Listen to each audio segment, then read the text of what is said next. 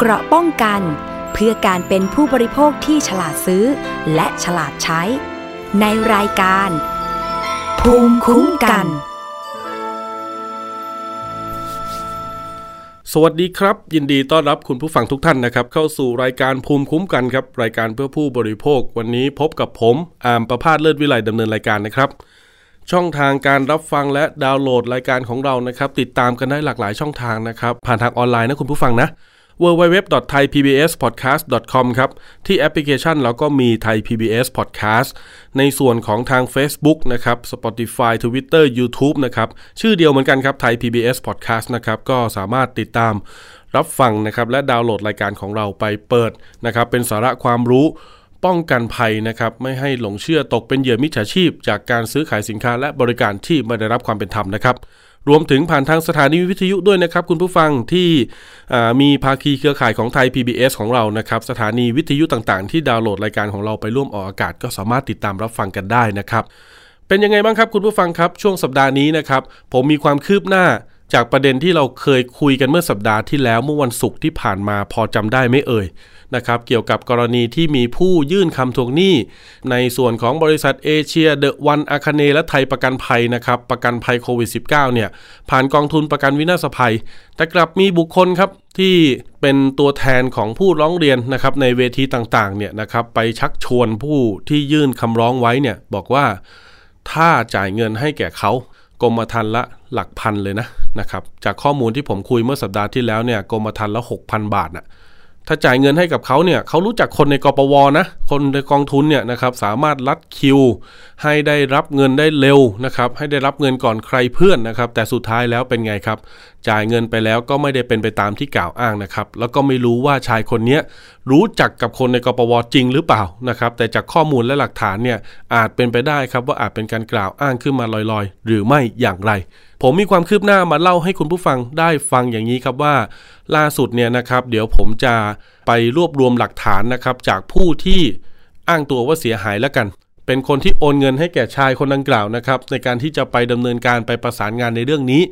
ก็มีหลายคนติดต่อมาแล้วนะครับ ก็จะเอาหลักฐานนะครับ เอาข้อมูลเอาสลิปต่างๆ มาให้ดูนะครับ แล้วก็จะรวบรวมมานำเสนอ แล้วอีกเรื่องหนึ่งก็คือผมได้ประสานงานเรื่องนี้ ไปยังคุณชนะพลมหาวงนะครับ ก็เป็นผู้จัดการของกองทุนประกันวินาศภัย หรือกปวนะครับ เป็นหน่วยงานของรัฐสังกัดกระทรวงการคลัง เพื่อขอให้ตรวจสอบข้อเท็จจริงหน่อยครับว่าข้อมูลที่มีการกล่าวอ้างถึงนั้นเนี่ยมันมีคนในกปวมาร่วมมือกับคนนอก เก็บเงินผู้ยื่นคำทวงหนี้อย่างนั้นจริงหรือไม่ แล้วมันมีการลัดคิวได้อย่างนั้นจริงหรือเปล่ากปวสามารถตรวจสอบข้อเท็จจริงเรื่องนี้ เอาข้อมูลมายืนยันหน่อยได้ไหมผู้จัดการชนะพลตอบรับครับ เดี๋ยวจะมาให้ข้อเท็จจริงนะครับ มายืนยันกันจริง ๆ เลยนะครับ ด้วยตัวเป็นๆเลยนะครับ ในรายการสถานีประชาชนวันศุกร์นี้ วันที่ 24 กุมภาพันธ์ 2566 นะครับ เวลา 14 นาฬิกา5นาทีถึง 15 นาฬิกา คุยกันยาวๆเต็มรายการไปเลยครับคุณผู้ฟังเกือบหนึ่งชั่วโมงนะครับจะได้รู้กันไปเลยครับว่าเอ๊ะมันมีจริงหรือเปล่าจ่ายเงินให้คนนอกนะครับแล้วก็ไปประสานงานกับคนในกปวเขาอ้างว่าอย่างนั้นเนี่ยแล้วทำให้รัดคิวได้เงินเร็วเนี่ยมันจริงไหมแล้วก็ผู้ร้องเรียนที่ออกมาร้องเรียนเนี่ยมีหลักฐานอะไรมายืนยันบ้างว่าถูกชายคนนี้กล่าวอ้างว่าอย่างนั้นจริง ๆ อีกด้านหนึ่งครับเพื่อให้เกิดความเป็นธรรมนะครับมาตรฐานการทำข่าวของไทย PBS เรารอบด้านอยู่แล้ว และให้ความเป็นธรรมกับทุกฝ่าย ในเมื่อเรื่องนี้มันยังเป็นการกล่าวหากันอยู่นะครับ ยังไม่มีคำพิพากษาตัดสินของศาลออกมาอย่างถึงที่สุด ก็จะไปว่าเขาทำผิดก็ยังไม่ได้เต็มปากนัก ผมก็ประสานไปยังชายที่ชื่อออ่างเหมือนกัน ที่ถูกกล่าวหาถูกร้องเรียน เขาก็ได้ตอบรับนะครับว่าจะให้สัมภาษณ์แก่ทางรายการในวันศุกร์นี้ด้วยเช่นกัน คุณผู้ฟังท่านไหนสนใจนะครับ แล้วก็หรือจ่ายเงินไปแล้วนะครับ ไม่ว่าจะให้กับชายที่ชื่อออ่าง หรือว่าบุคคลอื่นที่กล่าวอ้างในลักษณะแบบนี้ ลองมาติดตามฟังกันดูครับว่าข้อเท็จจริงเรื่องนี้มันจะเป็นอย่างไร และผู้จัดการกปวนั้นจะยืนยันข้อมูลและให้ข้อเท็จจริงกับเราอย่างไรบ้าง ย้ำกันอีกครั้งครับ วันศุกร์ที่ 24 กุมภาพันธ์ 2566 ในรายการสถานีประชาชนนะครับ 14 นาฬิกา 5 นาทีถึง 15 นาฬิกา เป็นรายการสดนะคุณผู้ฟังนะ ติดตามได้ผ่านทางช่องไทย PBS HD หมายเลข 3 นะครับ หรือว่าเพจของไทย PBS เพจของไทย PBS News แล้วก็เพจของรายการสถานีประชาชนนะครับ จะได้เอาให้ชัดไปเลยจากทุกฝ่ายนะคุณผู้ฟังว่า มันมีจริงหรือไม่จ่ายเงินแล้วรัดคิว ได้รับเงินจากกปว ประเด็นถัดมาครับคุณผู้ฟังครับเป็นเรื่องราวที่อาจจะเกี่ยวข้องกับน้องๆนะครับ เดี๋ยวผมมีสายโทรศัพท์ของตัวแทนผู้เสียหายช่วงนี้นะคุณผู้ฟังมีหลายงานหลายบริษัทนะครับที่จัดคอนเสิร์ตกันนะครับ เนื่องจากว่าโควิด -19 มันเริ่มซาลงไปแล้วนะครับ ก็จะเห็นว่ามีงานคอนเสิร์ต มีมหกรรมคอนเสิร์ต หลากหลายสถานที่ทั้งไทยและต่างชาติ โดยเฉพาะศิลปินต่างชาติเนี่ยบอกกันตรงๆเลยนะครับ ค่าบัตรไม่ใช่ถูกนะคุณผู้ฟัง เรื่องนี้อยากชวนน้องๆนะครับที่เป็นแฟนคลับของศิลปินต่างๆ ไม่ว่าทั้งไทยแล้วก็ต่างชาติ รวมถึงอยากจะชวนคุณผู้ฟังนะครับที่เป็นผู้ปกครองนะครับ มาร่วมฟังรายละเอียดในเรื่องนี้กัน มาร่วมเรียนรู้ไปด้วยกันนะครับว่าเด็กๆ ลูกหลานของเรานั้น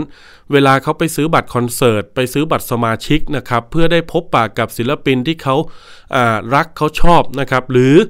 ได้สิทธิ์ในการที่จะได้ซื้อสินค้าหรือได้ซื้อของพรีเมียมนะครับจากศิลปินที่เขารักเขาชอบเนี่ยนะครับเขาจะต้องมีกระบวนการมีรูปแบบยังไงบ้าง แล้วมาลองช่วยวิเคราะห์กันหน่อยครับว่าไอ้ระบบต่างๆ ของบริษัทผู้จัดงานเนี่ยที่เปิดออกมาเนี่ยมันมีจุดอ่อน มันมีจุดน่าสงสัยที่จะหาแนวทางป้องกันกันได้อย่างไร เรื่องนี้มันมีที่มานะคุณผู้ฟัง จากสภาองค์กรของผู้บริโภคหรือสออบอครับ ที่พี่น้ำชนาทิพไพพงศ์เนี่ยเคยได้สัมภาษณ์หัวหน้าฝ่ายกฎหมายของทางสภาไปแล้วในเรื่องนี้นะครับ แต่วันนี้เราจะมาคุยกันในมิติของผู้เสียหาย ผู้ได้รับผลกระทบ อยากให้คุณผู้ฟังที่เป็นผู้ปกครองนั้นมาเรียนรู้กระบวนการเรียนรู้รายละเอียดเรื่องนี้ไปด้วยกัน เพื่อจะได้ช่วยสอดส่องแทนลูกหลานในการที่จะไปซื้อบัตรคอนเสิร์ตหรือซื้อบัตรสมาชิก ในงานศิลปินต่างๆ นะครับสภาองค์กรของผู้บริโภคเขายื่นข้อเรียกร้องครับไปยังสำนักงานคณะกรรมการคุ้มครองผู้บริโภคหรือสคบ เพื่อขอให้ตรวจสอบบริษัท SM True ครับที่เปิดจองบัตรคอนเสิร์ตของศิลปินรายหนึ่ง หลังเกิดเหตุครับขัดข้องจนทำให้ผู้บริโภคเนี่ยที่จะซื้อบัตรคอนเสิร์ตหรือซื้อบัตรสมาชิกเนี่ยหลายรายครับเสียสิทธิ์ในการเลือกที่นั่ง แล้วก็การที่เปิดให้สมัครสมาชิกก่อน เพื่อแลกกับสิทธิ์ในการกดบัตรเนี่ยตรงนี้เขาก็กังวลว่ามันเหมือนเป็นการกึ่งบังคับหรือเปล่านะครับบริษัทผู้จัดงานรายอื่นอาจจะมาเรียนแบบแบบนี้หรือเปล่านะครับเพราะมันอาจจะส่งผลทำให้ กระทบสิทธิผู้บริโภคทำให้ผู้บริโภคเนี่ยไม่มีทางเลือกนะครับไม่สามารถเข้าถึงราคาบัตรเนี่ยที่เป็นธรรมได้ เดี๋ยวเรื่องนี้เราคุยกับคุณทีครับเป็นตัวแทนผู้เสียหายนะครับ คุณทีสวัสดีครับ สวัสดีครับผม คุณทีครับในกรณีของการซื้อบัตรไอ้ระบบที่ขัดข้องเนี่ยของ SM True นี่คือมันเป็นยังไงครับถ้าผมก่อนอื่นเลยเนี่ยต้องเริ่มมาจากการที่เราสมัครสมาชิกเนี่ย เพื่อที่จะได้รับสิทธิประโยชน์ในการซื้อบัตรเนี่ยก่อนใคร เพราะว่า ตอนที่สมัครสมาชิกเนี่ยทางบริษัทเนี่ยก็คือได้ได้คือได้บอกได้บอกเงื่อนไขว่า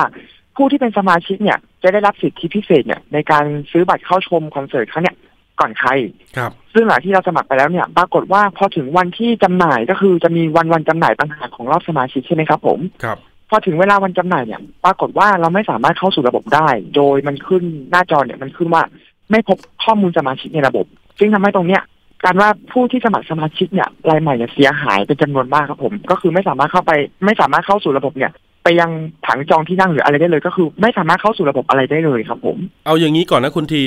ศิลปินที่จะมาจัดงานคอนเสิร์ตเนี่ยคือเป็นศิลปินต่างชาติหรือเป็นชาวไทยฮะเป็นศิลปินเกาหลีครับผม อ่า เป็นศิลปินเกาหลีมีกำหนดจัดงานคอนเสิร์ตในวันที่เท่าไหร่ฮะ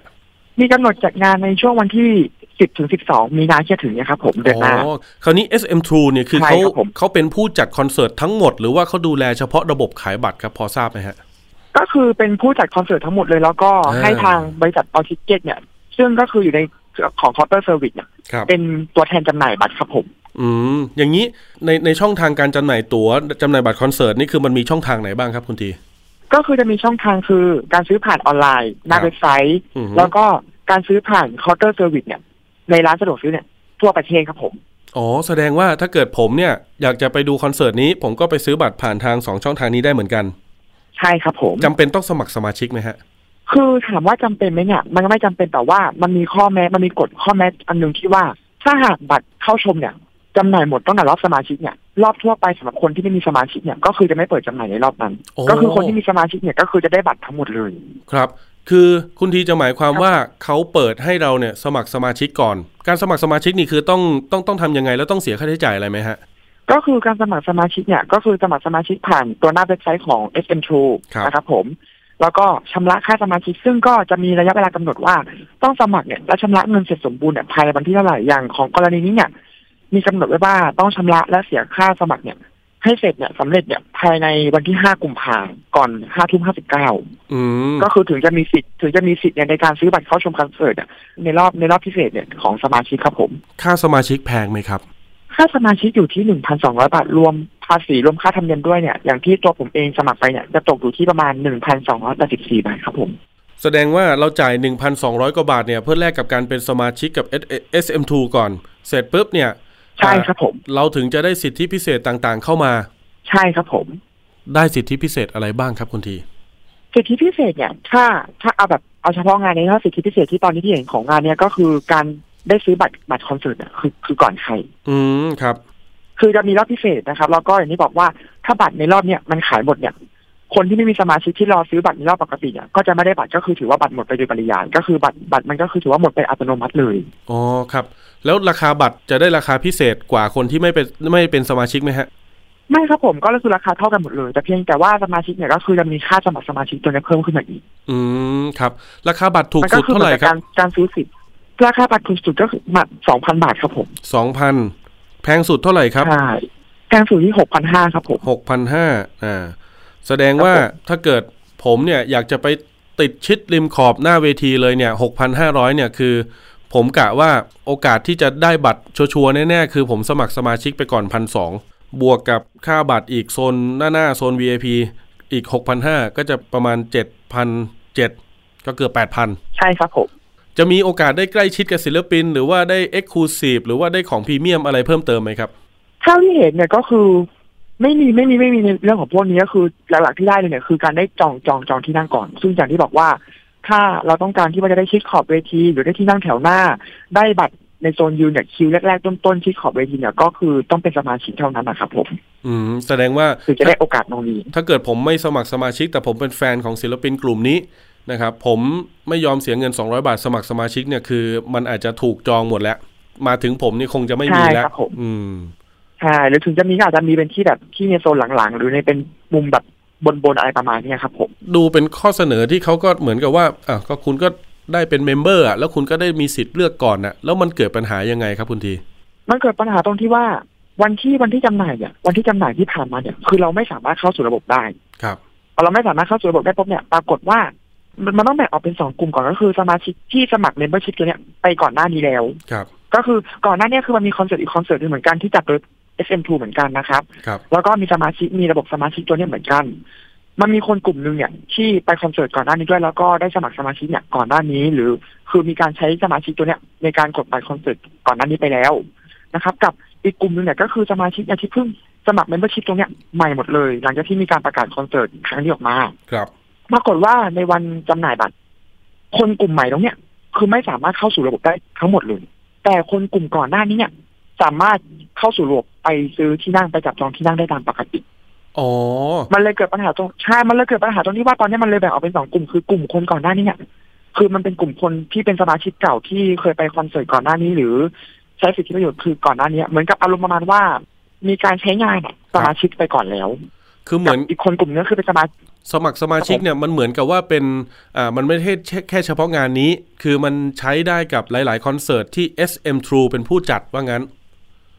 ใช่ครับผมแต่เหมือนถ้าจะไม่ยังมีการจำกัดรอบครับผมจำกัดรอบว่าในหนึ่งสมาชิกหนึ่งหมายเลขสมาชิกเนี่ยสามารถซื้อบัตรคอนเสิร์ตได้ทั้งหมดเนี่ยถ้าจำไม่ผิดแล้วเป็นหกรอบหรือเปล่าไม่แน่ใจอ๋อครับ แสดงประว่ามาณหกรอบกลุ่มก่อนที่เขาเคยสมัคร หรือว่ามีสิทธิ์ก่อนอยู่แล้ว แล้วเขาเคยซื้อตั๋วกับคอนเสิร์ตครั้งที่แล้วของ SM2 ไปแล้วเนี่ยอ่ามาซื้อในคอนเสิร์ตครั้งเนี้ยไม่มีปัญหาเลือกที่นั่งได้ เลือกตั๋วเลือกอะไรใช่คบได้หมดเข้าสู่ระบบเข้าสู่ระบบได้ปกติเลย ที่มีปัญหาเนี่ยคือเป็นกลุ่มคนที่สมัครใหม่ คุณทีที่สก็มัครใหม่ภายหลังเนี่ยที่หลังจากประกาศ คุณทีก็เพิ่งสมัครเหมือนกันถูกต้องไหมฮะใช่ครับผมหลังจากมีประกาศคอนนี้ผมตัวผมเองก็เพิ่งสมัครใหม่เช่นกัน อืม แล้วเอ่อตอนที่ที่นั่นตอนที่เข้าไปในเว็บนี่คือมันเป็นยังไงครับ มันล่มหรือมันเอ่อเหมือนมันค้างหรือมันยังไงฮะ อาการมันเป็นยังไงหน้าเว็บคือก่อนอื่นเนี่ยพอเวลาเข้าเข้าไปสู่หน้าเว็บเนี่ยก็คือจะต้องใส่รหัส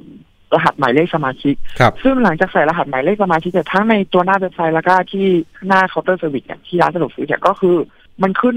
คือใส่เข้าไปปุ๊บเนี่ยพอเรากดกด enter เข้าไปปุ๊บเนี่ยมันขึ้นเลยว่าไม่พบหมายเลขไม่พบข้อมูลสมาชิกในระบบ อืมใช่ก็คือเหมือนกับเป็นการสันนิษฐานว่าอาจจะมีการอัปเดตตัวข้อมูลในระบบหรือเปล่า เพราะว่าทำไมกลุ่มคนก่อนหนั้นเนี่ย ถึงสมัคร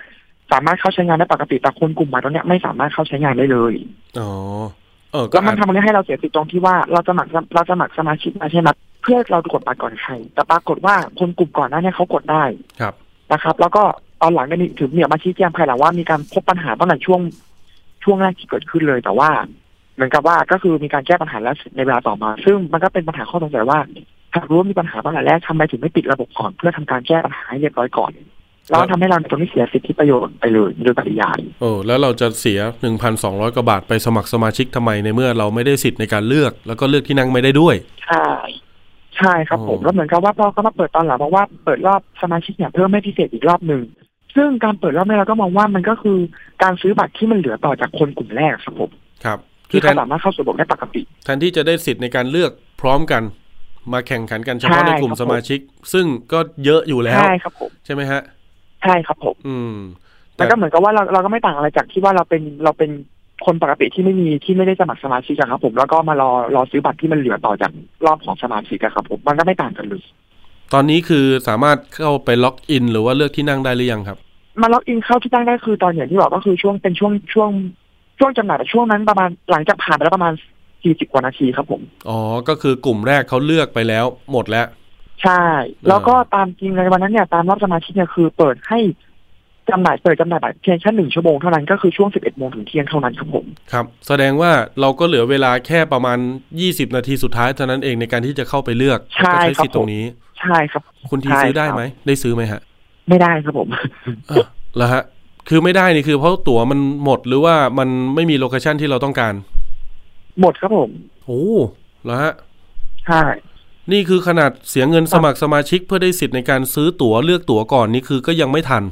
ใช่ครับผมว้าวคือตรงก่อนอื่นตรงนี้ต้องบอกก่อนเลยว่าคือถ้าสมมติว่าเราเรามีสมาชิกเนี่ยแล้วเราได้เข้าสู่ระบบปกติเนี่ยครับแต่ถ้าสมมติเราไม่ได้ตั๋วเพราะว่าตัวเรา มันมันเกิดจากข้อผิดพลาดของตัวเราเองเนี่ยอ่าที่เราทำให้เราเราเราซื้อไม่ทันเนี่ย อันนี้คือเรายอมรับว่ามันเป็นข้อผิดพลาดจากตัวเราเอง แต่ตรงเนี้ยคือมันเป็นข้อผิดพลาดจากทางระบบทางนั้นเองครับซึ่งมันทำให้เราเราเสียไปโดยปริยาย คือแทนที่จะได้ออกสตาร์ทพร้อมกันน่ะนะครับ มันกลายเป็นว่ามีกลุ่มหนึ่งใช่ได้ออกสตาร์ทจากเส้นปล่อยตัวนักวิ่งไปก่อน ไปเลือกก่อนไปซื้อก่อนใช่เรานี่คือรอรอทาง webmaster เนี่ยเขาแก้ไขปัญหาปุ๊บเราถึงจะได้ออกตัวไปเลือกแต่สุดท้ายบัตรก็หมดแล้ว ใช่ครับผมเออ SM2 เขาออกมาประกาศความรับผิดชอบยังไงบ้างไหมฮะ อย่างที่บอกหลังจากหลังจากเกิดเรื่องเนี่ยคืนนั้นเนี่ยก็มาประกาศเลยว่าพบปัญหาเนี่ยตั้งแต่ยอมรับว่าเกิดปัญหาขึ้นเนี่ยตั้งแต่ช่วง 11 โมงก็คือช่วงเวลาเริ่มจำหน่ายจริง แต่ว่า ก็มีการแก้ปัญหาครับแล้วเสร็จก็คือภายหลัง 40 นาทีต่อมาเนอะโดยประมาณครับแต่ก็อย่างที่บอกว่ามันก็ อย่างที่บอกว่าทำไมทำไมถ้าพบปัญหาทำไมถึงไม่มีการปิดระบบอะไรก่อนเนาะแล้วก็อย่างที่บอกว่าก็มีการเปิดรอบสมาชิกเนี่ยเพิ่มให้อีกวันหนึ่งอือฮึก็คือในวันถัดมาคือวันอาทิตย์ ก็คือวันอาทิตย์ที่ 12 กุมภาพันธ์ที่ผ่านมาคือ เปิดรอบสมาชิกเนี่ยเพิ่มให้อีกอีกชั่วโมงหนึ่งสำหรับสมาชิกเนี่ยที่มีปัญหาเข้าไปกดครับแต่มันก็เป็นปัญหาก็มันก็เป็นข้อสงสัยที่ว่ามันก็ไม่ต่างอะไรจากรอบปกติที่เราไปรอกดบัตรที่มันเป็น ที่มันเหลือที่มันเหลือมาจากรอบก่อนหน้าเอ้าคือคุณทีคุณทีรอ 40 นาทีได้ได้เลือกในวันแรก 20 นาทีสุดท้าย บัตรก็หมดไปแล้ว แล้ววันต่อมาจะเปิดถ้าบัตรบัตรบัตรก็คือเต็มแล้ว บัตรก็คือเต็มแต่ว่าเออมันก็มีมันก็มีบัตรบางใบเนี่ยที่ชำระเงินไม่สมบูรณ์หรือโอว่าเคชำระเงินภายในระยะเวลากำหนดเนี่ยไม่ได้ไม่ได้ชำระเงินภายในระยะในในระยะเวลาที่กำหนดเนี่ยก็มีเหมือนกันครับผมแล้วก็เป็นการดึงบัตรตรงนั้นอะที่ไม่สมบูรณ์เนี่ยกลับเข้ามาขายใหม่ คือพูดง่ายๆว่าไปเก็บตกจากบัตรที่เขาจ่ายเงินไม่ทันจ่ายเงินผิดพลาด หรืออาจจะไม่จ่ายเงินอะใช่ใช่ไหมครับใช่ครับผม อืมใช่คุณทีเป็นแฟนคลับของศิลปินต่างชาติ ซื้อตั๋วในลักษณะแบบนี้มาหลายครั้งไหมฮะ ซื้อตัวในขนาดนี้ซื้อมาหลายครั้งครับผมแต่ว่าปกติเนี่ย จะมีผู้จัดเจ้าอื่นๆด้วย ซึ่งก็มีระบบตัว membership ตรงนี้เหมือนกันแต่ว่าอย่างที่ของเคยเจอของศิลปิน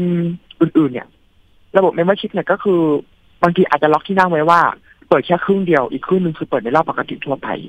อืม สมมุติว่าตั๋วมีหนึ่งหมื่นใบ คือ Membership อาจจะรับแค่ห้าพันใช่ครับผม คือยังไงก็การันตีว่า Membership เนี่ยจะได้ตั๋วแน่นอน อยู่ที่ว่าใครจะเลือก location ได้ดีกว่ากันเท่านั้นเองใช่คือถามว่าการันตีได้ไหมมันคือมันก็ไม่ได้การันตีร้อยเปอร์เซ็นต์ว่าจะได้ครับผมมันก็อยู่ที่ว่าเราจะตรงนี้คือจะทันหรือไม่ทัน เพราะบางที อย่างที่บอกว่าจำนวน membership เนี่ยอาจจะมีมากกว่าจำนวนของที่นั่งก็ได้เหมือนกันครับผมโอ้แสดงว่าเขาก็ไม่ได้จำกัดเลยว่า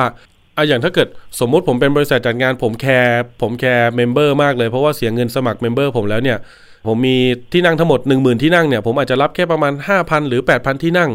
เพื่อให้ทุกคนเนี่ยการันตีได้ว่ายังไงก็มีที่นั่งแน่นอนมันไม่ใช่อย่างนั้นเหรอฮะไม่ใช่ครับผมก็คืออม member เนี่ยคือโดย membership เนี่ยคือปล่อยสมัครเลยแต่ว่า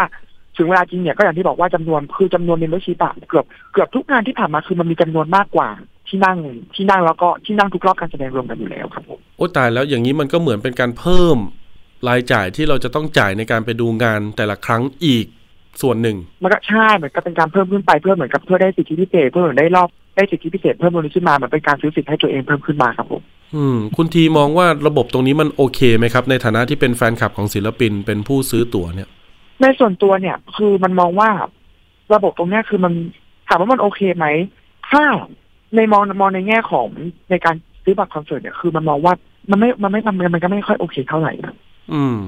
เพราะว่ามันเหมือนมันเหมือนกับเป็นการว่าอย่างมันเหมือนเราต้องเสียชาติมันเหมือนเราต้องเสียเงินเนี่ยเสียต้นทุนเนี่ยเพิ่มขึ้นมาเออเหมือนกึ่งบังคับอย่านะที่อย่างอย่างที่บอกว่าบัตรใช่มันเหมือนมันเหมือนกึ่งบังคับอย่างถ้าอย่างอย่างงานเนี่ยอย่างงานล่าสุดที่ผ่านมาเนี่ยคือมันครัก็บเหมือนบังคับเลยว่าถ้าบัตรมันขายหมดไปแล้วเนี่ยรอบปกติก็คือไม่มีสิทธิ์ก็คือหมดเลย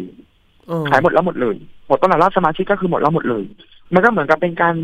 บังคับโดยอ้อมที่ว่าเออถ้า ถ้าอยากได้ที่นั่งเนี่ย คืออยากได้ไปเนี่ยอยากอยากได้เข้าคอนเสิร์ตเนี่ยอยากไปคอนเสิร์ตก็คือต้องสมัครสมาชิกตรงนี้เพิ่มขึ้นเท่านั้นขนาดคนสมัครเสียเงินเป็น member เนี่ยยังโอกาสยังจะได้ไม่ได้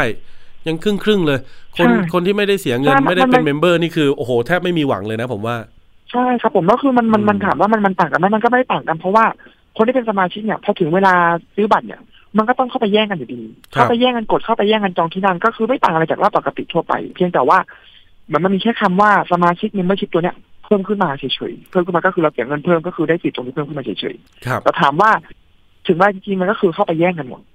ในแย่งทันแต่เมื่อว่าอย่างที่บอกว่าแย่งทันก็ทันไม่ทันก็คือถือว่าเราก็คือไม่ทันครับ ตอนนี้มีหน่วยงานออกมาขับเคลื่อนทั้งในส่วนของภาคประชาสังคม ภาคประชาชนรวมถึงหน่วยงานภาครัฐที่อาจจะต้องมีการตั้งวงคุยกันเรื่องนี้ในส่วนของบริษัทผู้จัดงานคอนเสิร์ตโดยเฉพาะศิลปินต่างชาติศิลปินเกาหลีเนี่ย เพราะเขากังวลว่าการให้สมัครสมาชิกแล้วเก็บเงิน เพื่อได้สิทธิ์ในการไปแย่งซื้อตั๋วอีกทีหนึ่งเนี่ย มันเหมือนเป็นการบังคับทำให้ผู้ซื้อตั๋วหรือผู้ไปรับชมคอนเสิร์ตเนี่ยต้องจ่ายแพงขึ้นอ่าตรงนี้คุณทีมองว่ามันมันควรมีข้อเสนอยังไงดีฮะ ก่อนอื่นเลยถ้าถ้าสมมติว่าถ้าถ้ามองโดยรวมเนาะมองโดยรวมในส่วนของ membership เนี่ยโดยส่วนตัวก็มองว่ามันไม่ membership เนี่ย ถ้าถ้ามองถ้ามองในโดยรวมเนี่ยคือ ถ้าถามว่ายกเลิกได้มันก็ควรมันก็ควรยกเลิกระบบตรงนี้ทีอย่าง ก็คือแบบว่าสุดทางเลยก็เพราะคือว่ายกเลิก แล้วก็ทุกคนมีสิทธิ์เท่ากันเข้าไปเลือกเข้าไปซื้อใช่พร้อมๆกัน ได้ก็ได้ใช่ไม่ได้ก็ไม่ครับผมใช่ครับไม่ได้ ใช่ครับ อืม แล้วถ้าเกิดเป็นแบบที่ผมบอกล่ะเอ่อสมมุติว่า บริษัทผู้จัดคอนเสิร์ตเขามีหนึ่งหมื่นห้าพันที่นั่งอ่าเขารับสมัคร member มา รับแค่หนึ่งหมื่น member หนึ่งหมื่นสมาชิก หนึ่งหมื่นเนี้ยครับสาผมก็ก็จะมีสิทธิ์เลือกแล้วการันตีได้แน่ว่าคุณได้ที่นั่งแน่นอน เพราะว่ามันมันมีตั้งหนึ่งหมื่นห้าพันที่นั่งถูกต้องไหมครับ อีกห้าพันก็อาจจะไปเหลือใช่ครับผมเหลือขายให้กับคนนอกอย่างนี้โอเคไหมถามว่ามองในโอเคไหมถ้ามองในโอเคไหมคือมันคือมันตรงเนี้ยคือโอเคในในในส่วนของคนที่เป็นสมาชิกอะมันมองว่าอ่าโอเคเพราะตรงนี้เราเราได้เปรียบครับแต่คนที่มันเป็นคนปกติทั่วไปอะที่ตรงนี้สมัครไม่ทันคือมันก็จะมองว่ามันก็คือเสียเปรียบกับเขาอยู่ดีแต่พอถามว่าพอพอมันไม่ได้จำกัดการสมัครสมาชิกเนี่ยพอทุกคนมันสมัครเข้ามาหมดเนี่ย คือสุดท้ายมันก็เสียเป็นทั้งสองฝ่ายเพราะตรงนี้มันก็ต้องแย่มันก็เหมือนกับเราเพิ่มต้นทุนเพิ่มขึ้นมาโอ้อย่างที่เราบอกไปเพราะว่าถ้าเกิดเป็นโมเดลที่ผมบอกก็คือ อันนี้คิดเล่นๆนะคุณผู้ฟังนะคุณทีนะ ก็คือครับผมอ่าเสียเงินเป็นสมาชิกแล้วการันตีว่าได้แน่นอน เพราะว่ายังไงจำนวนสมาชิกผมก็จำกัดให้ไม่เกินที่นั่งที่มีอยู่ทั้งหมดในงาน อันนี้ก็คืออาจจะต้องเพิ่มต้นทุน แต่การันตีไว้ได้แน่ใช่ไหมครับ อย่างนี้ถ้าอะสมมุตินะ คนที่เป็น member ไปซื้อตั๋วคอนเสิร์ตแล้วเนี่ยได้มาแล้วเนี่ยเอาไปขายต่อได้ไหมฮะหรือว่ามันจะล็อกชื่อเหมือนตั๋วเครื่องบินเลย ไม่ได้คือมันล็อกชื่อหมดเลยครับผมโอ้ไม่สามารถส่งต่อโอเคได้ไม่สามารถขายต่อได้เลยแล้วก็บังคับเลยว่าหนึ่งรอบการแสดงก็คือ member กดได้แค่ใบเดียว ก็คือที่นั่งเดียวเลย โอ้เหรอ อย่างนี้ถ้าเกิดว่าจะไปกับแฟนคือไปกับเพื่อน ทุกคนก็ต้องมากดด้วยกันใช่ครับผมก็คือไม่สามารถไปแชร์หรือไปอะไรได้เลย ก็คือ ถ้าสมมุติว่าเราจะไปกับเพื่อนสองคนเนี้ยก็คือ ก็คือเรากับเพื่อนต้องมีสมาชิกทั้งคู่ ต้องกดพร้อมกันทั้งคู่ ถ้าจะตั้งที่นั่งใกล้กันก็ต้องเสี่ยงดวงครับว่าจะได้ที่นั่งใกล้กันไหมอะไรประมาณนี้ เอาเหรอ เอาแล้วอย่างนี้มันจะสนุกอะฮะ ถ้าเกิดว่าเอาสมมติผมกับคุณทีเป็นเพื่อนกันใช่ไหมครับ แล้วเราจะไปดูคอนเสิร์ตด้วยกัน ครับผม คุณทีได้ A1 ผมได้นู่นเลย M18 คนละทิศเลย ก็คือต้องแยกกันดูครับผมใช่อ๋อมันก็คือเหรอคือเหมือนกับว่าเป็นคือคือล็อกเลยว่าชื่อของใครของมัน โอ้ ครับครับครับครับ เพื่อป้องกันส่งต่อเพราะว่าอย่างที่บอกว่าปัจจุบันเนี่ยเอาไม่ใช่แค่คอนเสิร์ตครั้งนี้แต่ว่าครั้งอื่นๆเนี่ยมันก็มีที่ว่า บัตรพอมันไม่ได้ล็อกชื่อหรือมันไม่ได้ตายตัวเนี่ย หรือสามารถส่งมอบได้เนี่ยมันก็มีการเอามาขายในการ up ราคาเป็นบัตรบัตรผีเพิ่มขึ้นมาอีกอ่าใช่อย่างเงี้ยแต่ก่อนอะผมเคยได้ยิน ว่ามันมันใช่ซึ่งซึ่งซึ่งในส่วนตรงนี้ในส่วนของการล็อกล็อกชื่อล็อกบัตรเนี่ยตรงนี้เรามองว่าโอเค เพราะว่าคือเหมือนกับการว่าเรากำหนดเลยว่าบัตรหนึ่งใบเนี่ยโอเค มันสำหรับได้แค่ ได้แค่ชื่อบนบัตรเท่านั้น ก็คือตามชื่อบนหน้าบัตรเลย อืม คือมันก็คือป้องกันการส่งต่อป้องกันไปขายต่อที่ว่าอัพราคาเพิ่มขึ้นมาอีกเนี่ย คุณผู้ฟังครับใช่ ท่านไหนที่เป็นผู้ปกครองนะครับมีลูกๆหลานๆนะครับที่เป็นแฟนคลับของศิลปิน โดยเฉพาะต่างชาติหรือเกาหลีเนี่ยนะครับโอ้โห ศึกษาไว้เลยนะครับ นี่ผมก็เพิ่งจะรู้รายละเอียดเหมือนกันนะ ว่าการซื้อตั๋วคอนเสิร์ตของน้องๆ นี่คือมีกระบวนการที่สลับซับซ้อนถึงขนาดนี้เลยนะ แล้วอย่างนี้พลาดโอกาสนี้ไปแล้วเราเรามีข้อเรียกร้องยังไงต่อ SM True บ้างครับคุณทีก็จากที่ทางมีมีตัวแทนผู้เสียหายนะครับ ที่ที่เข้าไปเรียกร้องต่อทางสคบเนี่ยครับ ก็มีการเรียกร้องเหมือนกันก็คือในส่วนของ ในส่วนของค่าเยียวยา ก็คือเป็นค่าค่าค่าสมัครสมาชิกตรงเนี้ยจำนวนหนึ่งพันสองร้อยกว่าบาทครับผมแล้วก็มีการมีค่าเยียวยาซึ่งค่าเยียวยาตรงเนี้ยก็คือเหมือนเป็นค่าเสียโอกาส ค่าเสียโอกาสที่เราคนที่เราควรจะต้องได้อะเพราะว่าจากที่มองเนี่ยก็คืออย่างอย่างอย่างการเรียกร้องที่ว่าดึงบัตรกลับเข้ามาในระบบก็เปิดเหมือนกับ reset ใหม่หมดเนี่ย set set zero ใหม่หมดเนี่ยมันก็คือมันเป็นไปไม่ได้เพราะว่าบัตรมันจำหน่ายหมดไปแล้ว ใช่ก็คนคือเรียกร้องคือได้ก็จะได้ทำแบบว่าเรียกร้องทางค่าเสียหายแทน คนที่เขากดได้แล้วเขาก็จะออกมาร้องเรียนอีกว่าอ้าวคุณมาตัดโอกาสผมได้ยังไงในเมื่อผมกดได้แล้ว ผมเป็นผู้ชนะ ใช่ครับผมอืมแล้วมันก็จะเกิดเป็นปัญหาที่ว่ามันก็คือเหมือนกับเป็นปัญหาสองฝ่ายว่าเอาฝั่งนี้คือได้ฝั่งนี้ไม่ได้มันก็คือ มันก็คือมันยากมันก็คือทำไม่ได้ด้วย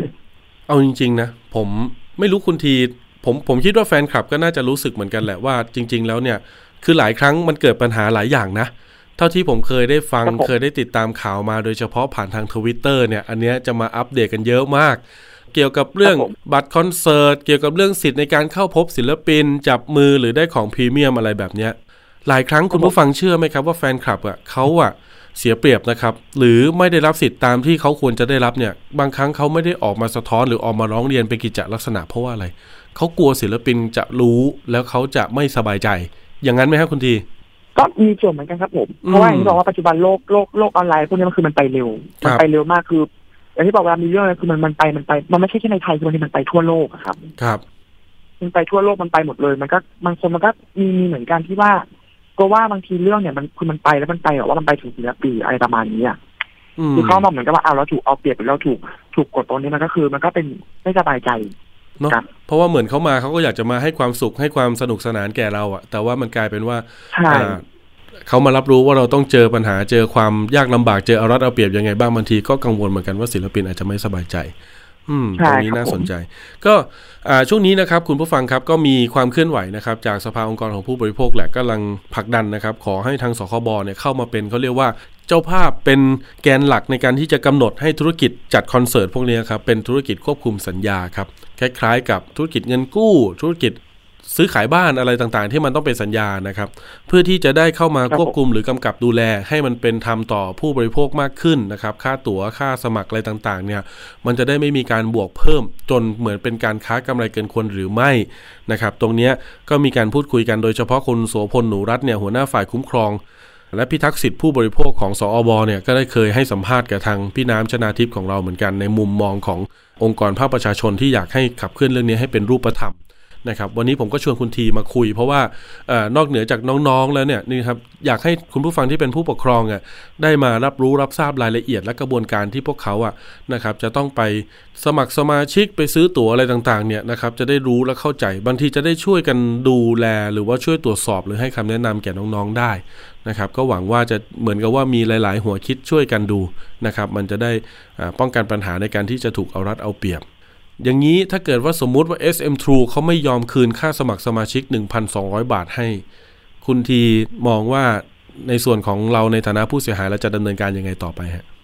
ก็คืออย่างของล่าสุดเนี่ยที่มีที่ที่ทางที่ทางที่ทาง M2 เขาเนี่ยออกมาเนี่ยคือ คือเขาเนี่ยก็คือให้ลงทะเบียนให้ลงทะเบียนเมื่อเมื่อที่ผ่านมาเนาะว่าให้ให้ครัลบงทะเบียนเนี่ยขอรับเงินคืนตรงนี้ได้ค่าสมัครก็คือเหมือนกับก็คือแค่ค่าสมัครอย่างเดียวเนาะก็คือเขาจะคืนค่าสมัครให้ประมาณนี้เหรอครับ แต่ให้ลงทะเบียน ใช่ครับผมให้ลงทะเบียนเนี่ยเพื่อขอรับค่าสมัครเนี่ยค่าสมัครสมาชิกตัวเนี้ยคืน แต่ว่ามันมีข้อแม้ว่า จะต้องเป็นสมาชิกที่ยังไม่เคยใช้สิทธิพิเศษใดๆเนี่ยที่เป็นสิทธิเกี่ยวกับสมาชิกก่อนเลยมาก่อนเลยเนี่ยก็คือสามารถขอรับได้อ๋อแสดงว่าถ้าเกิดไม่เคยใช้สิทธิ์ซื้อตั๋วคอนเสิร์ตครั้งก่อนหน้า ก็สามารถคือสมัครครั้งนี้ครั้งแรกแล้วยังใช้สิทธิ์ไม่ได้ คือขอรับคืนได้ใช่ครับผม อืมโอเค ก็อย่างที่บอกก็หลายคนก็เข้าใจบอกว่าก็เหมือนมันก็เหมือนกับเป็นการว่าตัดตัดปัญหาที่ว่าคืนเงินแล้วคือคืนเงินแล้วคือจบอะออื มมันก็ประมาณว่าโอเค คุณแม่มีปัญหาคืนเงินจบเขามีกำหนดไหมครับว่าลงทะเบียนเสร็จแล้วจะได้รับเงินคืนเมื่อไหร่ครับคุณทีได้เงินคืนยังฮะยังไม่มีครับผมเขาบอกว่าลงทะเบียนแล้วเขาจะตรวจสอบแล้วก็ประมาณช่วงเดือนหน้าช่วงมาต้นเดือนหน้าครับผมอืมแสดงว่าอาจจะยุ่งๆในการเตรียมงาน แล้วก็เตรียมจัดคอนเสิร์ตอยู่ ก็เลยยังไม่มีความชัดเจนใช่ในเรื่องนี้ออกมาใช่ครับผมได้ครับ เดี๋ยวยังไงถ้าเกิดว่าอ่ามันล่าช้านานเกินไปอะไรยังไงเดี๋ยวเราประสานงานกันเพิ่มเติมนะครับเผื่อว่าได้ประสานหน่วยงานที่เกี่ยวข้องมาร่วมพูดคุยในการที่จะไปเรียกร้องสิทธิ์แทนน้องๆด้วยนะ ครับผมครับ วันนี้ขอบคุณคุณทีครับที่มาช่วยสะท้อนข้อมูลแล้วก็มาแชร์ ข้อมูลให้เป็นประโยชน์กับคุณผู้ฟังนะครับได้ครับขอบคุณมากครับผม ขอบคุณครับ สวัสดีครับ สวัสดีครับ คุณผู้ฟังครับ เห็นไหมครับ โอ้โห น้องๆ นี่กว่าจะได้เข้าไปอยู่ในงานคอนเสิร์ตศิลปินต่างชาติหรือเกาหลีนะครับ แต่ละงานนี่เอาจริงๆนะ ใช้ความอดทนสูงมากนะครับ ส่วนหนึ่งแหละก็มองว่าเป็นแรงขับเคลื่อนเป็นเป็นแรงบันดาลใจของน้องๆนะครับ เพราะว่าศิลปินแต่ละท่านเนี่ยจริงๆ ก็ต้องยอมรับว่ามีความสามารถและเก่งมากจริงๆนะนะครับ อย่างน้องศิลปินคนไทยของเราเนี่ยลิซ่าใช่ไหมครับไปอยู่วงแบ็คพิงเนี่ยนะครับโอ้โห เต้นเก่งจริงๆนะครับมีทักษะในการจดจำท่าเต้นนะครับการร้องการ โชว์แสดงต่างๆนะครับ ก็จะสังเกตว่าน้องมีแฟนคลับเยอะเลยเห็นไหมครับ มีเขาเรียกว่าซอฟต์พาวเวอร์นะครับ แค่ไปยืนกินลูกชิ้นที่บุรีรัมย์เนี่ยก็ทำให้ฝรั่งต่างชาติเนี่ยไปช่วยอุดหนุนพ่อค้าแม่ค้าเรานะครับ โอ้วันหนึ่งขายกันเป็นหมื่นๆเลยทีเดียวนะครับ เห็นไหมครับ พลังแห่งซอฟต์พาวเวอร์นะครับ ช่างมีมหาศาลขนาดนี้นะครับ น้องๆก็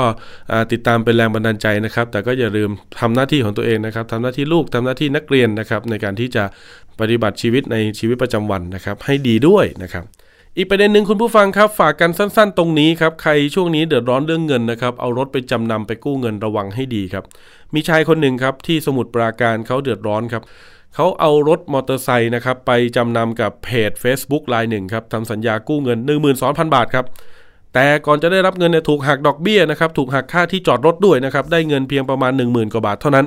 พอสุดท้ายครับคือเขาอยากเอาเงินไปซื้อของขวัญให้ลูกอะนะครับลูกเรียนเก่งอะสอบได้ที่หนึ่งอะนะครับยังไม่เคยให้ของขวัญลูกเลย เลยอยากจะหาเงินมาซื้ออะไรให้ลูกเป็นขวัญกำลังใจสักครั้งหนึ่งอะก็เอามอเตอร์ไซค์ไปจำนำได้เงินมาไม่ครบด้วยนะครับพอเสร็จแล้วเนี่ยพอจะไปถ่ายรถคืนเนี่ยนะครับ เจ้าของเพจเอารถเขาไปขายครับคุณผู้ฟัง ตอนนี้รถอยู่ไหนก็ไม่รู้นะครับ ยังผ่อนไม่หมดด้วยซ้ำนะครับ เดี๋ยวเราไปคุยกับคุณประจักษ์ครับ คุณประจักษ์สวัสดีครับ ครับผมสวัสดีครับ พี่ประจักษ์เอารถไปจำนำนี่คือจะเอาเงินไปทำอะไรครับ ครับโอ้ยก็ช่วงไอ้นี้ด้วยนะครับมันก็สักห้าไม่ถึงหลังว่านครับก็อืมผมก็ตกงานช่วงหนึ่งก็คือขับรถรับจ้างมาแล้วก็มาเพิ่งมาเข้าช่วงโควิดนะครับก็เลยมันช็อตนิดหน่อยก็เลยแบบหมุน คือพี่ประจักษ์มีกำหนดเราไม่ปล่อยทิ้งเลยครับมีกำหนดไถ่ถอนรถเมื่อไหร่ฮะโอกาสจะถ่ายมีนาเนี่ยครับ ก็คือไปกู้สิบห้าเดือนน้เนี่ยไปกู้สิบห้ากุมภาที่ผ่านมา จะต้องไปไถ่ใช่ครับคือสิบห้ามีนาเดือนหน้า ใช่ครับ ใช่ครับ แล้วดอกเบี้ยคิดยังไงครับพี่ร้อยละสิบครับผมร้อยละสิบต่อเดือนใช่ไหมครับ พี่ประจักษ์ครับ แล้วก็มีค่าดูแลอะไรเท่านั้นอ่า ค่าจอดอีกห้าร้อย ใช่ครับพี่ประจักษ์อันนี้ผมดูแล้วว่า แล้วรู้ได้ยังไงว่าเขาผิดว่าถูกว่าเขาเอารถเราไปขายอะรถเราไม่อยู่แล้วเรารู้ได้ยังไง ก็คุยกันนี่แหละฮะก็คือคุยกันในในไลน์นี่นะครับ เพราะช่วงที่ว่าผมจะตัดตัดของวันที่สิบห้าเนี่ยครับสิบห้าที่ผ่านมาเนี่ยก็คือเขาก็เลยถามทะเบียนรถมาผมตกใจเลยนะตกใจแบบอย่างมากเลยเขาบอกว่าเอาไปขายแล้วเอาขายได้ยังไงก็คือคุยกันแล้วว่าสิบห้าต้องติดต่อมากกว่าถ้าติดต่อไม่ได้ถึงจะ ถึงจะอะไรอะขาดกันนะ อันนี้อืมเขาก็มันยังไม่เกินเวลาหมดครับ สัญญาเรามันถึงวันไหนครับพี่ประจักษ์สิบห้าครับวันที่สิบห้าสิบห้ามีนาหรืออ่าหรือได้สิบไหห้ากุมภาแต่ละเดือนคือมันก็คือตัดไปไปไปได้เรื่อยๆฮะก็คือ เอาง่ายๆไม่ไม่มีสัญญาครับอ๋อพูดง่ายๆก็คือพี่ประจักษ์เนี่ยไม่มีสัญญากู้เงินน่ะเขาเนี่ยสิบห้าธันวาถ้าครบสิบห้ามกราก็ไปตัดดอกสิบห้ากุมภาก็ตัดดอกใช่ครับ แล้วเราตัดดอกตรงทุกทุกเดือนไหมก็ก็ตรงครับเอตอรง แต่ว่าถ้าแบบขอกันได้ถ้าไม่พอใช่ไหมฮะถ้าถ้าไม่พอขอกันได้ถ้าขอเขาก็ก็บวกค่าราชามาห้าร้อยอันนี้เราก็ยอมจ่ายก็แต่เอารถเราไปขายเฉยเลยครับก็ตกใจนะครับเพราะว่าเพราะว่าผมก็คิดว่าเป็นเรื่องใหญ่เพราะว่าผมก็ต้องมาชดใช้อันเนี้ยอีกเออสามสิบหกงวดมันก็มันมันมันผมทิ้งไม่ได้ครับผมผมผมผมทิ้งไม่ได้ผมเห็นดูในเพจที่อื่นเขาก็บอกว่าเออเอารถไปขายไม่ขายแล้วตัวเองก็ต้องติดไปตลอดชีวิตเลยสิติดครับ เรื่องนี้ครับคุณผู้ฟังครับติดตลอดชีวิตแต่นั่นไม่ใช่เรื่องเล็กครับพี่ประจักษ์โทรมาปรึกษาที่รายการเราเมื่อวานนะครับ ได้คุยกับพี่ทนายชัยฤทธิ์โชติชม จากสภาทนายความ เป็นทนายความอาสานะครับครับผมพี่ทนายได้แนะนำว่ากรณีเนี้ยนะครับ ผู้จำนำคือพี่ประจักษ์เนี่ยยังไม่ผิดนัดกับผู้รับจำนำนะครับ จะยึดรถและขายเนี่ยไม่ได้นะครับ กรณีเนี้ยให้พี่ประจักษ์ไปแจ้งความกับตำรวจนะครับ แล้วก็ประสานทางไฟแนนซ์ที่พี่ประจักษ์ผ่อนรถอยู่ด้วย แจ้งความกับตำรวจเนี่ยเราไปแจ้งหรือยังครับ ยังเลยครับ ผมก็เลยถามว่าไปเพ ราะว่าเหตุมันเกิดสุรการแต่ผมอยู่สาธุประดิษฐ์โอเคเราก็แจ้งเขตเราใช่ไหมครับเดี๋ยวพี่ประจักษ์แนะนำหลักฐานไปที่กองบังคับการปราบปรามรู้จักไหมครับ ถนนพหลโยธินแถวเส้นท่านลาดพร้าวออกไปที่นู่นเลยเอ้ยไปที่นี่ได้ไหมครับ มันที่ที่ว่าผมดูในเพจมันมันขึ้นไอ้บางโปงพางอะไรนะไอ้พี่ประจักษ์ส่งมอบรถมอเตอร์ไซคันนี้ให้เขาที่ไหนครับ ผมเอาไปจำนำจอดที่สมุทรปราการนะครับ เขตเขตอำเภอแถวแถวเทพรักษ์ใช่ไหมฮะใช่ครับเทพรักษ์พอจะทราบไหมครับว่าแถวนั้นมันเป็นเขตอำนาจของโรงพักไหนครับ เราพอรู้ไหม บางพลีน่าจะบางพลีครับ อ่า ถ้างั้นลองไปสอบถามพี่ตำรวจที่สพบางพลีดูก่อนนะครับ ว่าตรงจุดที่เราไปส่งมอบรถให้แก่เขาเนี่ย มันเป็นเขตอำนาจของสพบางพลีไหมนะครับ ถ้าเกิดว่า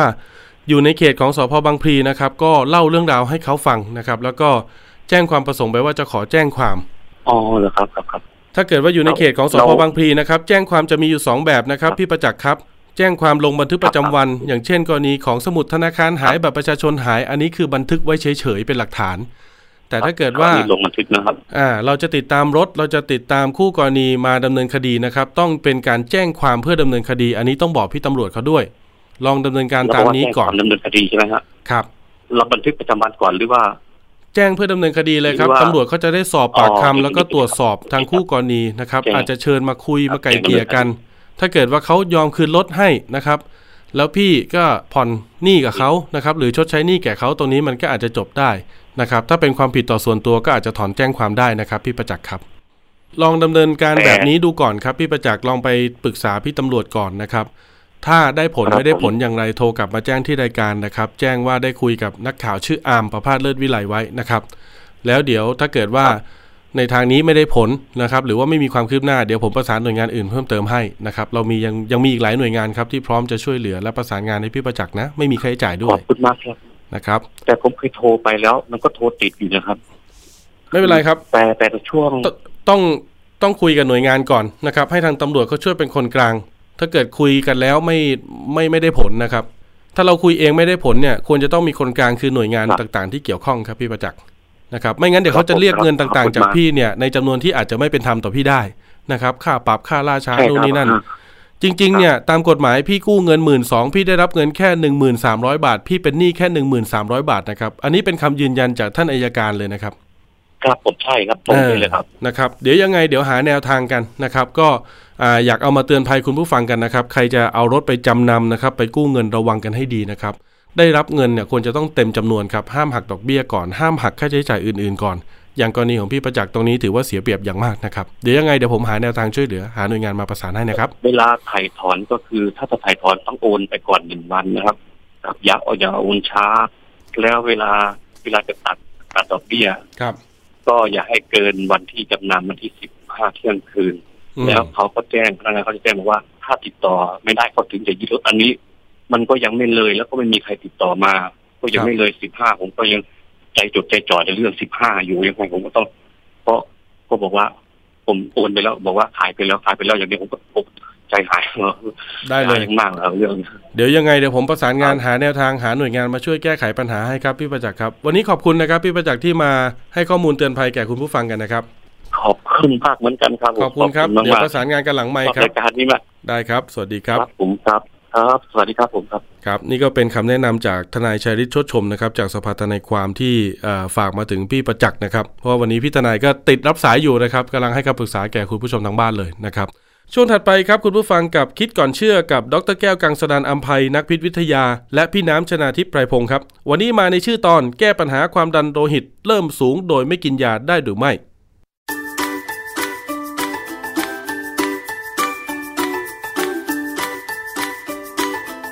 ง คิดก่อนเชื่อ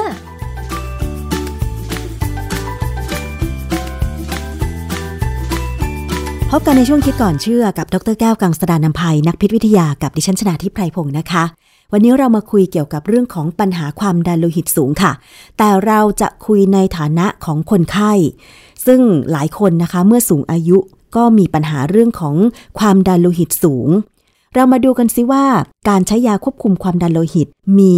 งานวิจัยอะไรบ้างในเรื่องของพิษวิทยาค่ะ อาจารย์แก้วคะเรื่องของการใช้ยาควบคุมความดันโลหิตสูง ในแง่ของพิษวิทยา มีรายละเอียดเป็นอย่างไรบ้างคะอาจารย์ ในแง่ของความเป็นพิษเนี่ยนะสิ่งที่ที่หลาย ๆ คนกังวลก็คือว่า กินยาความดันแล้วจะมีปัญหากับไตไหมความจริงแล้วเนี่ยไตเนี่ยก็เป็นอวัยวะที่จะคอยกรองสารพิษออกจากร่างกาย แล้วยาทุกตัวเนี่ยเป็นสารพิษค่ะนะคือมากเกินไปจะเป็นพิษแน่ หรือว่ากินเข้าไปแล้วเนยยาเนี่ยเราจะกินแบบใช้บำบัดโรค เฉพาะตอนที่ไม่สบาย หายแล้วเนี่ยเราก็จะเลิก แต่ความดันโลหิตเนี่ยเป็นโรคที่เป็นแล้วเป็นเลย เป็นแล้วเป็นไปจนตาย ไม่มีทางที่จะกินยาควบคุมความดันโลหิตแล้วความดันจะกลับมาปกติ แล้วไม่ต้องกินยาอีกเหรอคะอาจารย์ ยาเนี่ยเป็นตัวคุมให้ความดันปกติ คืออยู่ในช่วงที่เหมาะสมกับอายุ คือไม่ไม่โด่งขึ้นไปจนเป็นอันตราย คือความดันโลหิตเนี่ยถ้าสูงสูงขึ้นไปแบบเกินอันตรายอย่างเช่นที่เขาบอกว่าความดัน140 90 140 90เนี่ยถือว่าสูงแล้วสูงอันตรายด้วยนะ คือเราต้องดึงลงมาให้ต่ำประมาณ130 80เท่าที่ดิฉันเคยตรวจสุขภาพประจำปี คุณหมอแนะนำว่าก็ไม่ควรเกิน80 120อะค่ะอาจารย์ อันนั้นคือคนหนุ่มสาวอ๋อคือถ้าอายุเกิน50ขึ้นไปแล้วเนี่ยหรือถึง60เนี่ย130ก็เก่งแล้ว นะร้อยสามสิบเก้าสิบนี่ก็ถือว่าเก่ง อย่างของผมเนี่ย ผมกินยาแล้วเนี่ย ผมก็จะอยู่ประมาณร้อยสามสิบเอ็ดสามสิบสองอันนี้คือตัวบน ส่วนตัวล่างเนี่ย คือเขาบอกว่าไปก่อนเกินเก้าสิบแต่ของผมอยู่ได้ที่หกสิบเพราะฉะนั้นผมมีปัญหาตัวบน ที่คุณหมอเคยบอกเกี่ยวกับสาเหตุของความดันโลหิตสูงนอกจากอายุที่เพิ่มมากขึ้นแล้ว มันมีอะไรได้อีกคะอาจารย์ บางคนเนี่ยไตอักเสบอ่าเป็นโรคไต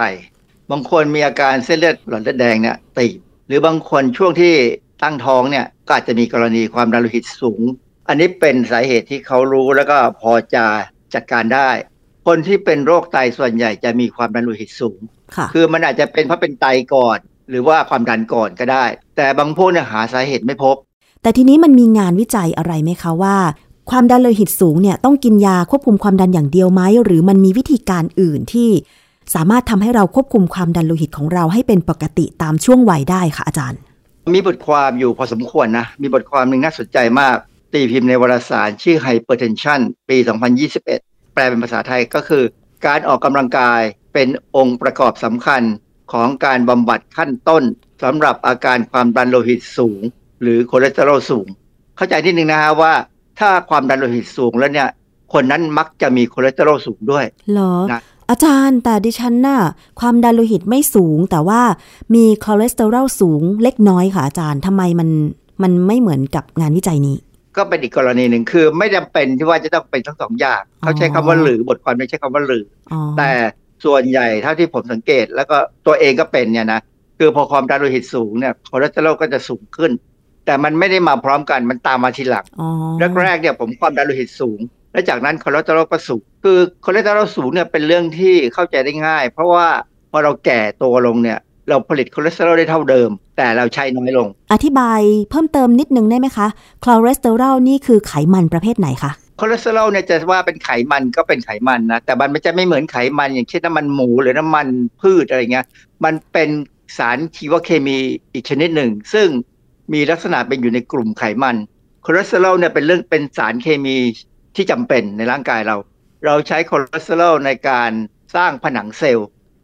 นะผนังเซลล์จะดีไม่ดีเนี่ยคอเลสเตอรอลต้องมีปริมาณที่พอเหมาะ เราใช้คอเลสเตอรอลในการสร้างฮอร์โมนต่างๆ หลายตัว เราใช้คอเลสเตอรอลในการสร้างวิตามินดี แต่ประเด็นคือพอเราอายุมากขึ้นเนี่ยการสร้างเซลล์มันน้อยลง เพราะเราพูดง่ายๆแก่ มันก็มีการแบ่งเซลล์น้อยลง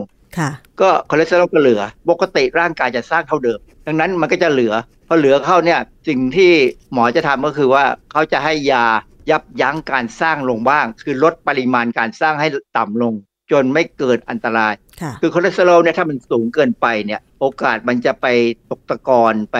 ทำให้เส้นเลือดเนี่ยค่อยๆตีบลงตีบลงเนี่ยมีโดยเฉพาะถ้าเป็นเส้นเลือดหัวใจเนี่ยนะค่ะจะอันตรายมากอืมนะฮะค่ะ แล้วทีนี้ในบทความหรืองานวิจัยชิ้นที่อาจารย์ยกตัวอย่างมา วิธีวิจัยและข้อสรุปเขาเป็นยังไงบ้างคะเขาบอกว่าถ้ายังไม่เป็นโรคสูงนัก แล้วก็ไม่ได้มีปัญหาเสี่ยงต่อโรคหัวใจและหลอดเลือดเนี่ยนะหรือมีเสี่ยงบ้างก็เล็กน้อยเนี่ย ยังไม่ต้องกินยาให้ออกกำลังกายก่อน เพราะว่าถ้าออกกำลังกายไปแล้วเนี่ยสามารถจะลดคอเลสเตอรอลให้อยู่ต่ำกว่า 200 มิลลิกรัม ต่อเดซิลิตรได้เนี่ย ก็จะไม่เป็นอันตรายค่ะก็จะอยู่ได้ แต่ว่าถ้าทำไม่ได้เนี่ย ถึงระดับหนึ่งของผมเนี่ยตอนแรกเนี่ย มันก็ยังทำได้พอถึงระดับที่ทำไม่ได้เนี่ย หมอก็จ่ายยา statin ให้กินนะฮะ statin เนี่ยเป็นยาที่จะไปยับยั้งการสร้างคอเลสเตอรอลควบคุมให้ระดับมันต่ำลงค่ะ คือคอเลสเตอรอลเนี่ยเราบางครั้งเราก็ได้กินจากอาหารนะนะถ้าเรากินจากอาหารเข้าไปเนี่ย ร่างกายก็จะพยายามสร้างให้น้อยลง แต่ว่าก็จะถึงระดับที่ร่างกายจำไว้ตั้งแต่หนุ่มสาวอ๋อ นั่นหมายความว่าสูงจะสูงเมื่อแก่นะฮะอ๋อก็ต้องพยายามหาทางลดคือหมายความว่าตอนเราหนุ่มสาวเนี่ย ร่างกายก็จะจำว่าต้องผลิตคอเลสเตอรอลจำนวนที่สูงไว้ก่อน ใช่ไหมคะอาจารย์ มันไม่ได้สูงหรอก มันเป็นเท่าที่จำเป็นอืมนะฮะแต่ว่าความจำเป็นเมื่ออายุมากขึ้นมันน้อยลง ก็เลยค่ะกลายเป็นสูง ปัญหาของคนที่พยายามไม่กินยาสเตติน ก็คือมันทำให้เกิดอาการปวดกล้ามเนื้อ ปวดรุ่นปวดนี่ของผมเนี่ยเคยเข้าใจผิดว่าผมปวด เพราะว่ายา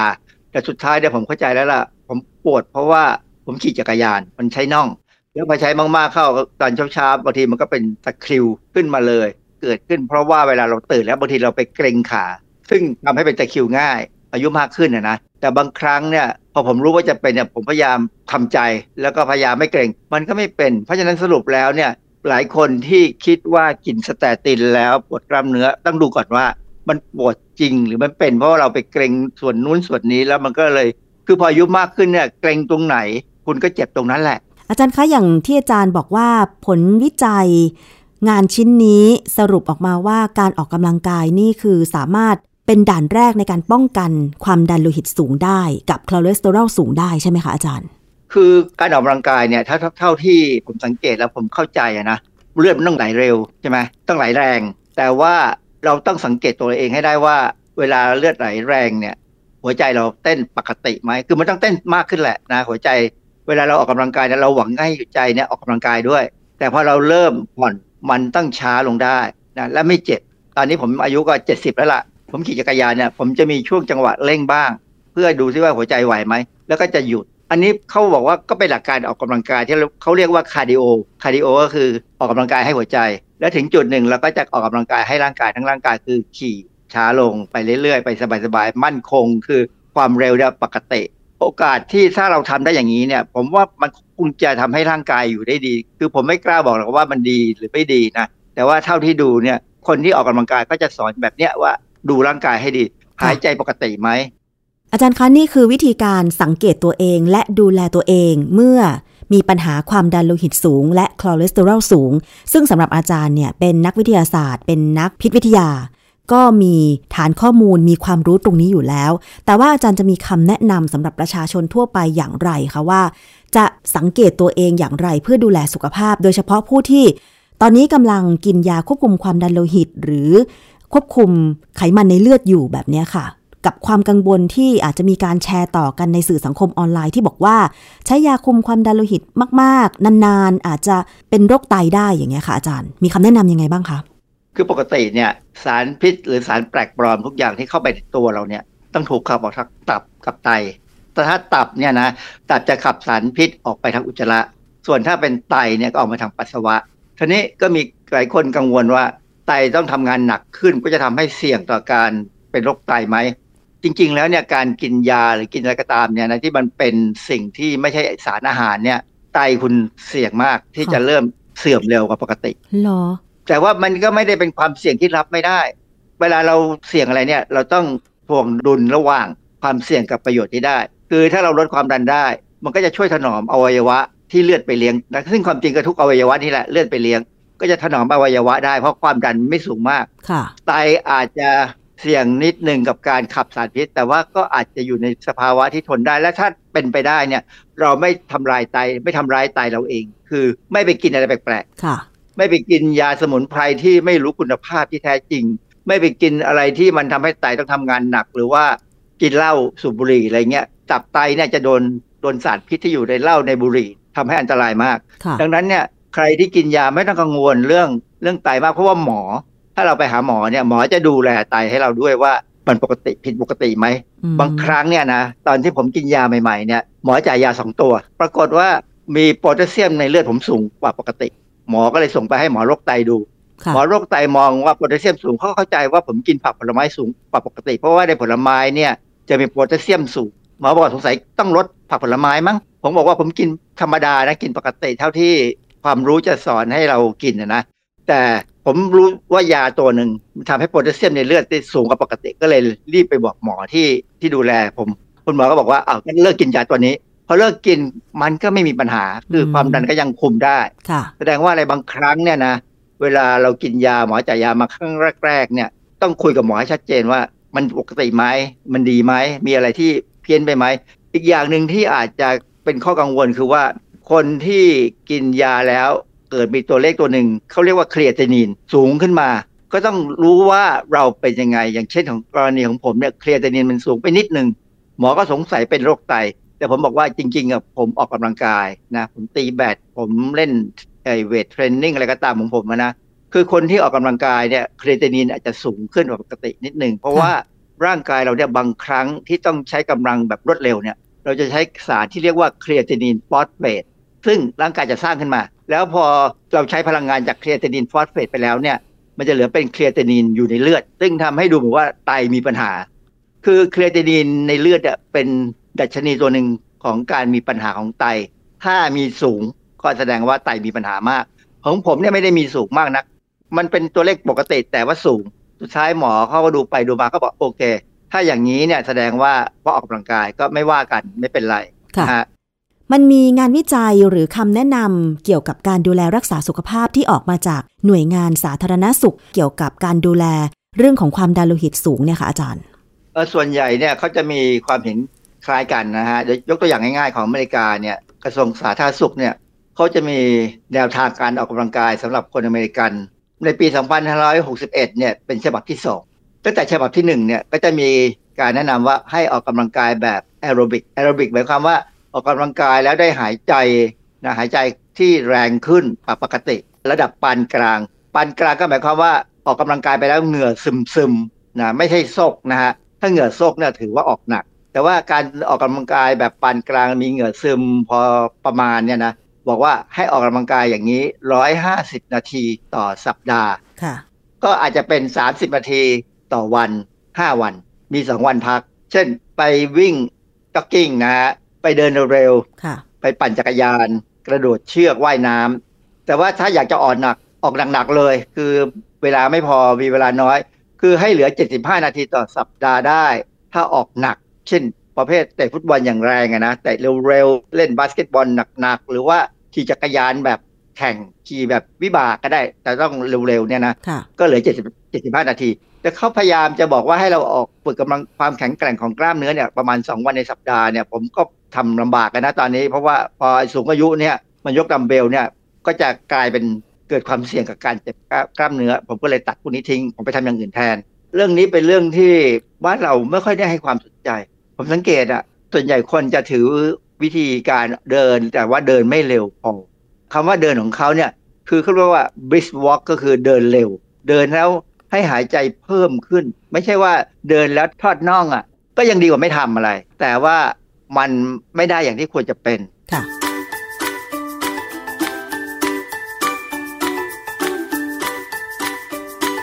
ช่วงคิดก่อนเชื่อ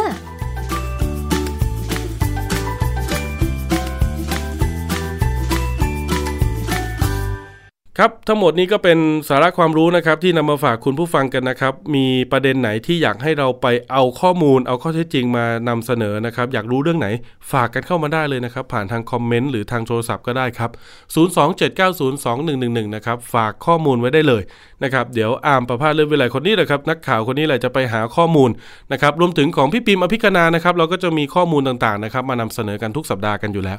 วันนี้เวลาหมดลงแล้วครับ ขอบคุณทุกท่านที่ติดตามรับฟังครับ สวัสดีครับ ติดตามฟังรายการได้ที่เว็บไซต์ thaipbspodcast.com และ YouTube Thai PBS Podcast ฟังทางแอปพลิเคชัน Thai PBS Podcast Spotify Google Podcast Podbean SoundCloud และ Apple Podcast กดติดตามเป็นเพื่อนกันทั้ง Facebook Twitter Instagram และ YouTube ไทย PBS Podcast แค่ฟังความคิดก็ดังขึ้น